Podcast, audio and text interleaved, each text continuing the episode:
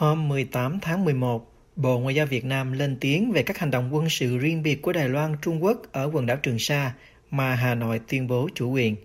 Phản ứng trước tin tức cho rằng một tàu ngầm của Đài Loan đã tham gia tập trận hải quân ở đảo Ba Bình thuộc quần đảo Trường Sa, người phát ngôn Bộ Ngoại giao Việt Nam Lê Thị Thu Hằng nói, một hoạt động tuần tra diễn tập quân sự của Đài Loan tại vùng biển xung quanh Ba Bình thuộc quần đảo Trường Sa là xâm phạm nghiêm trọng chủ quyền của Việt Nam đối với quần đảo này, đe dọa hòa bình, ổn định, an toàn, an ninh hàng hải, gây căng thẳng và làm phức tạp tình hình ở Biển Đông. Vừa qua, một tàu ngầm của Đài Loan đã tham gia tập trận hải quân ở đảo Ba Bình thuộc quần đảo Trường Sa, theo báo cáo của Bộ Quốc phòng Đài Loan hôm 9 tháng 11. Báo cáo này xác nhận rằng tàu ngầm Hải Long thuộc hạm đội 256 của Đài Loan đã tham gia thành công một số hoạt động, bao gồm diễn tập bắn tên lửa của Hải quân và Không quân, diễn tập tuần tra định kỳ và tác chiến thuật gần đảo Ituaba, tức đảo Ba Bình, đảo lớn nhất ở Trường Sa.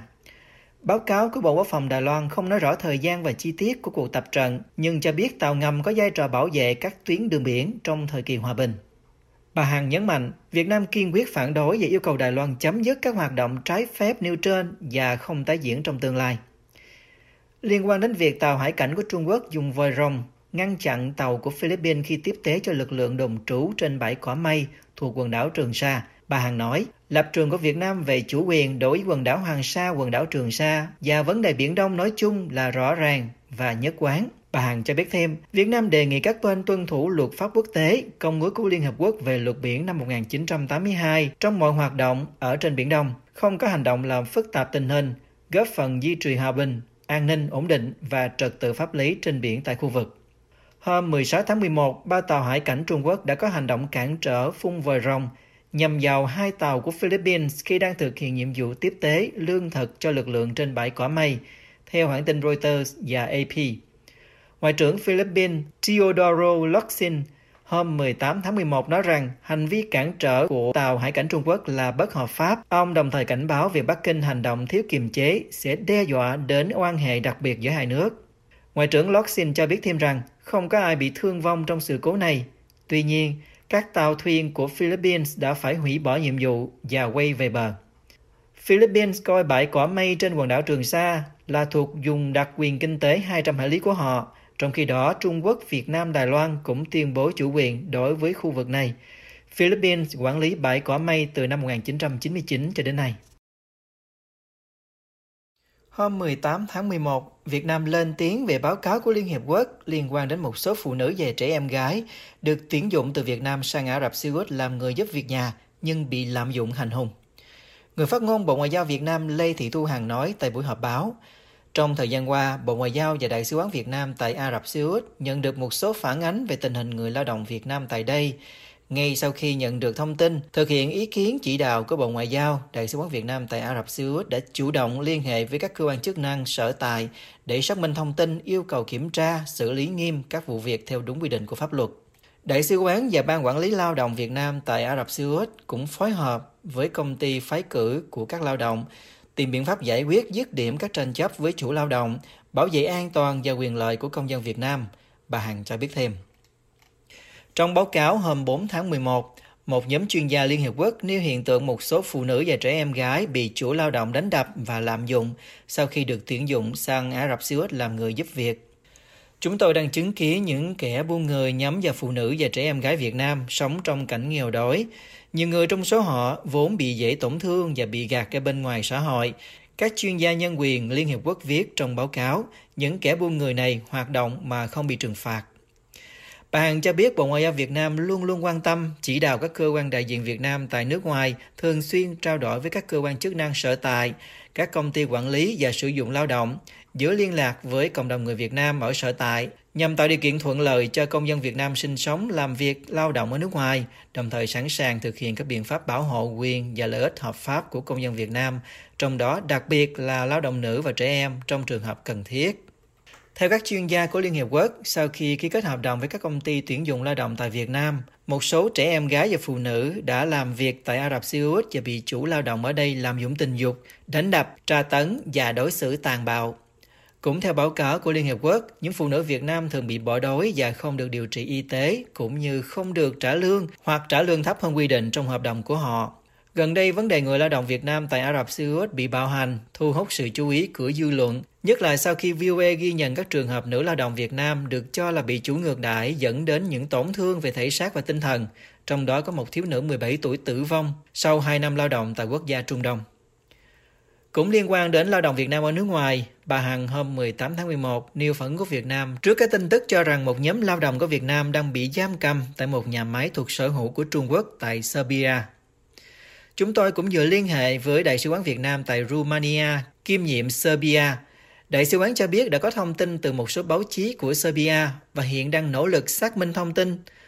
Trước hết là liên hệ với các công dân tại Serbia, các công ty phái cử và các cơ quan liên quan tại nước sở tại.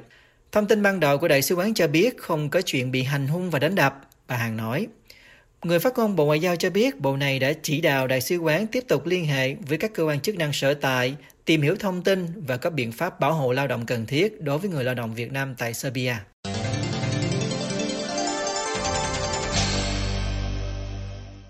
EU ủng hộ giải quyết hòa bình các tranh chấp xung quanh Biển Đông. Tuyên bố này được phái đoàn Liên minh châu Âu EU tại Việt Nam đưa ra hôm 18 tháng 11 nhân việc Học viện Ngoại giao thuộc quản lý của Bộ Ngoại giao Việt Nam đăng cai tổ chức hội thảo về Biển Đông lần thứ 13. Theo tin từ phái đoàn này, đại sứ EU Giorgio Anliberti đã tham gia sự kiện này với tư cách là người điều hành phiên họp đầu tiên mang tên Biển Đông trong một bối cảnh đang chuyển dịch. Cơ quan ngoại giao này cho biết rằng phiên thảo luận phản ánh những diễn biến trên Biển Đông trong những năm qua và những lợi ích to lớn đối với hòa bình, ổn định và trật tự trên biển. Phái đoàn Liên minh châu Âu cho biết thêm rằng cùng ngày Giám đốc điều hành Cơ quan Ngoại giao châu Âu Haczynski cũng tham gia hội nghị với tư cách là diễn giả chính về nội dung xây dựng hợp tác và kết nối Ấn Độ Dương-Thái Bình Dương. Phái đoàn Liên minh châu Âu viết trên trang Facebook rằng EU ủng hộ giải quyết hòa bình các tranh chấp xung quanh Biển Đông phù hợp với luật pháp quốc tế, đặc biệt là Công ước Liên Hợp Quốc về luật biển, UNCLOS, và các cơ chế giải quyết tranh chấp, và rằng EU cũng ủng hộ tiến trình do ASEAN dẫn dắt nhằm hướng tới một bộ quy tắc ứng xử hiệu quả, thực chất và ràng buộc pháp lý ở Biển Đông. Cơ quan ngoại giao này viết thêm rằng sản phẩm cuối cùng của các cuộc đàm phán phải là bộ quy tắc ứng xử công bằng, cân bằng và bình đẳng, dựa trên sự hội tụ lợi ích của tất cả các bên liên quan và không được làm phương hại đến lợi ích của các bên thứ ba. Liên quan tới hội thảo về Biển Đông lần thứ 13 này, Bộ Ngoại giao Việt Nam dẫn lời Thứ trưởng Bộ Ngoại giao Phạm Quang Hiệu phát biểu rằng trong một năm qua tình hình Biển Đông vẫn tiềm ẩn những mối lo ngại mới. Ông Hiệu được trích lời nói thêm rằng trong khi Công ước Liên Hợp Quốc về luật biển được coi là chuẩn mực, ứng xử chung vẫn còn nhiều bộ luật hoặc các hoạt động quốc gia không nhất quán hoặc trái với UNCLOS và rằng quyền và lợi ích hợp pháp của các quốc gia ven biển vẫn chưa được tôn trọng đầy đủ. Điều này rõ ràng không có lợi cho lòng tin và cho các tiến trình hợp tác trong khu vực. Bên cạnh đó, đại dịch COVID-19 tác động sâu sắc tới mọi mặt của thế giới. Vì vậy, thế giới đang cần chung tay hợp tác vượt qua đại dịch, phục hồi kinh tế và nỗ lực thực hiện các mục tiêu toàn cầu vì một tương lai tốt đẹp hơn, ông Hiệu nói theo Bộ Ngoại giao Việt Nam. Thủ tướng Việt Nam Phạm Minh Chính sẽ cùng các nhà lãnh đạo Hiệp hội các quốc gia Đông Nam Á ASEAN và Trung Quốc tham dự hội nghị ASEAN Trung Quốc vào ngày 22 tháng 11 theo hình thức trực tuyến. Bộ Ngoại giao Việt Nam hôm 18 tháng 11 cho biết rằng ông Chính tham dự hội nghị cấp cao mà Bộ nói là đặc biệt này theo lời mời của Chủ tịch Trung Quốc Tập Cận Bình nhân kỷ niệm 30 năm quan hệ ASEAN-Trung Quốc. Bộ Ngoại giao Việt Nam nói thêm trên trang web rằng đây là dịp để các nhà lãnh đạo hai bên đánh giá hợp tác ASEAN-Trung Quốc trong 30 năm qua và đề ra các định hướng quan trọng trong giai đoạn mới, nhất là trong bối cảnh ASEAN Trung Quốc đã thống nhất thiết lập quan hệ đối tác chiến lược toàn diện tại hội nghị cấp cao ASEAN Trung Quốc lần thứ 24 vào tháng 10 năm 2021. Cùng ngày Việt Nam thông báo ông chính tham dự hội nghị ASEAN Trung Quốc, hãng tin Reuters đăng tin độc quyền dẫn bốn nguồn tin ngoại giao và chính trị cho biết rằng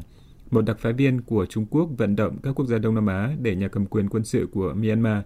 được tham dự một hội nghị thượng đỉnh khu vực do Chủ tịch Trung Quốc Tập Cận Bình chủ trì vào tuần tới, nhưng vấp phải sự phản đối gay gắt. Hãng tin này đưa thêm rằng tư cách thành viên của Myanmar trong ASEAN đã trở thành tâm điểm chú ý sau cuộc đảo chính hôm 1 tháng 2, khi quân đội Myanmar lật đổ chính phủ dân bầu của khôi nguyên giải Nobel Aung San Suu Kyi, gây ra tình trạng hỗn loạn đẫm máu.